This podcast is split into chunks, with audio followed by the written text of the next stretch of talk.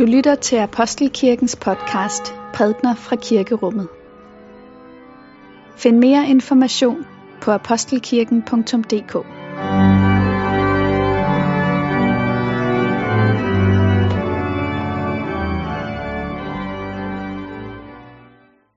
Morgen og velmødt til gudstjeneste her i Apostelkirken på denne anden søndag efter Helse kommer.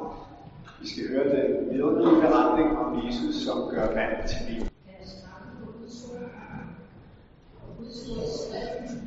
Guds ord i blandt os, og Guds ord inde i os, takker vi dig. Den tredje dag var der bryllup i Kana i Galilea, og der var Jesu mor med. Også Jesus og hans disciple var indbudt til brylluppet. Men vinen slog op, og Jesu mor sagde til ham, de har ikke mere vin. Jesus sagde til hende, hvad ved du mig, kvinde? Min time er endnu ikke kommet. Hans mor sagde til tjenerne, gør hvad som helst, han siger til jer.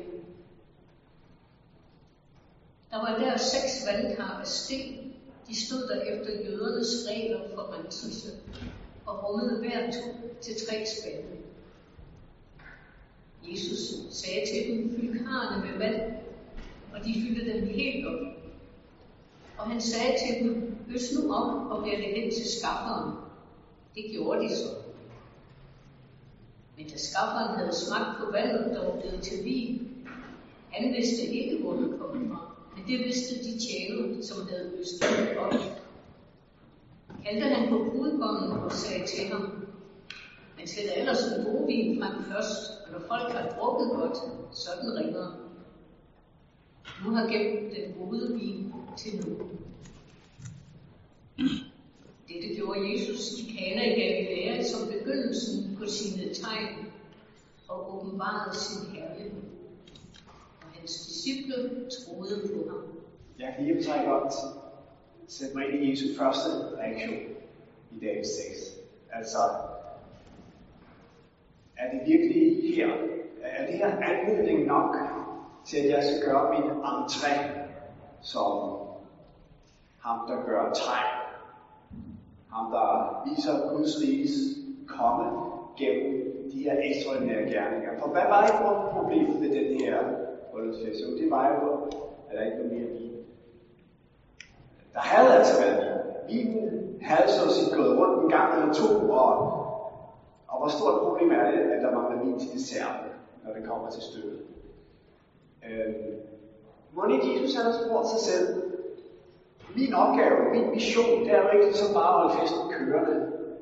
Øh, jeg har en anden, en større mission. Det handler om en helt andre skala af problemer. Det handler om, at jeg må tage mennesker stød på mig. Jeg må bære deres skyld. Det er de her store, øh, tunge, dramatiske udfordringer. Men et bryllup, hvor vi slipper op,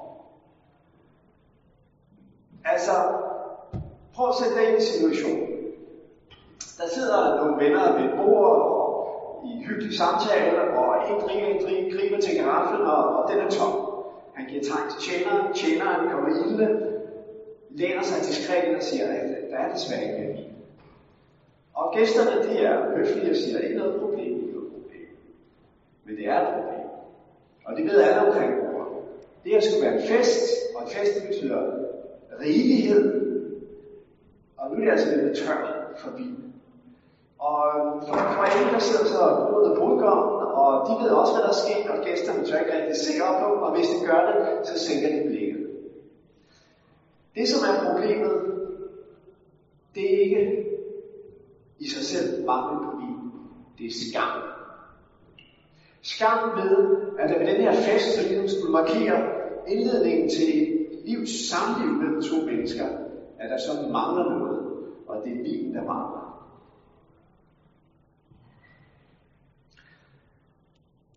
Men jeg tror ikke kun, det siger meget om Jesus, at han alligevel gjorde sit første tegn ved brylluppet i Kana. Han rejste sig ikke bare op og holdt en tale om, at man kan godt feste uden vin, Nej, han gjorde vand til vin. Og dermed taler Jesus et sprog, som jeg tror mange af os i dag kan forstå. En af de ting, der kendetegner vores tid til forskel fra tidligere tider i kirkens historie, er, at problemet ikke længere i så høj grad er skyld, men skam. Skyld, det har at gøre med vores forhold til Gud. Bevidstheden om, at vi en dag skal træde frem på Guds trone og stå til regnskab for vores liv. Skam, det har at gøre med, hvad andre tænker om os. Skam, det føler man, når man er besat af tanken om, os, blandt andre ser på en selv. Og øh, skam er på en måde vanskelig at håndtere. Skyld kan tilgives, men hvad med skam? Hvordan kommer man videre end den?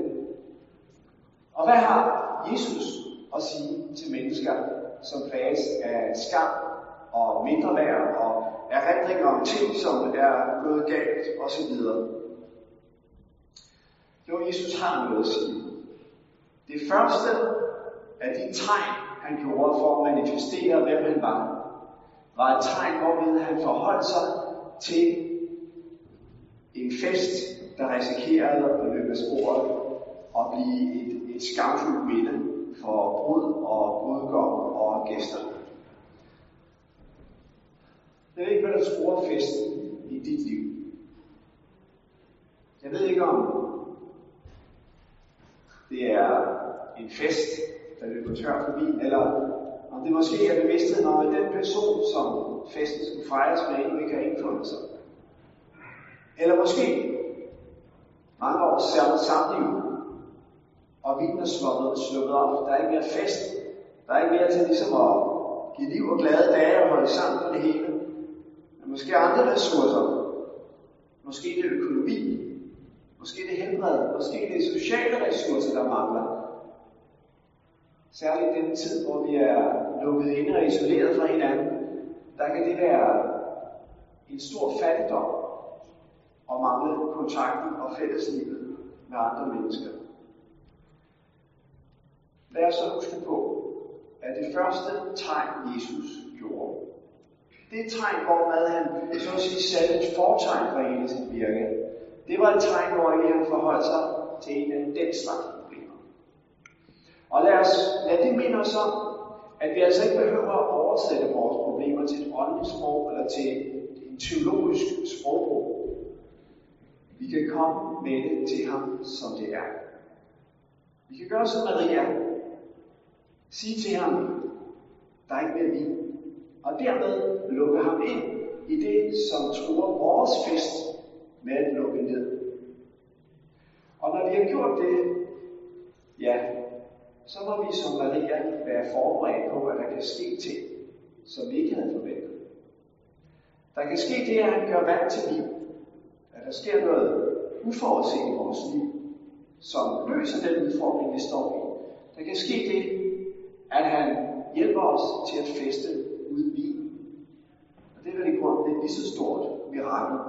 Det er vel i grunden også at gøre vand til vin i vores liv. Så lad denne tekst minde os om at komme til Herren tillidsfuldt med de ting, som er vort livs udfordringer, hvor vores fest trues i tillid til, at han kan gribe ind. Lov og tak og evig ære være dig, på Gud, Fader, Søn og Helligånd. Du som var og er og bliver en sand treenig Gud, højlovet fra første begyndelse, nu og i al evighed.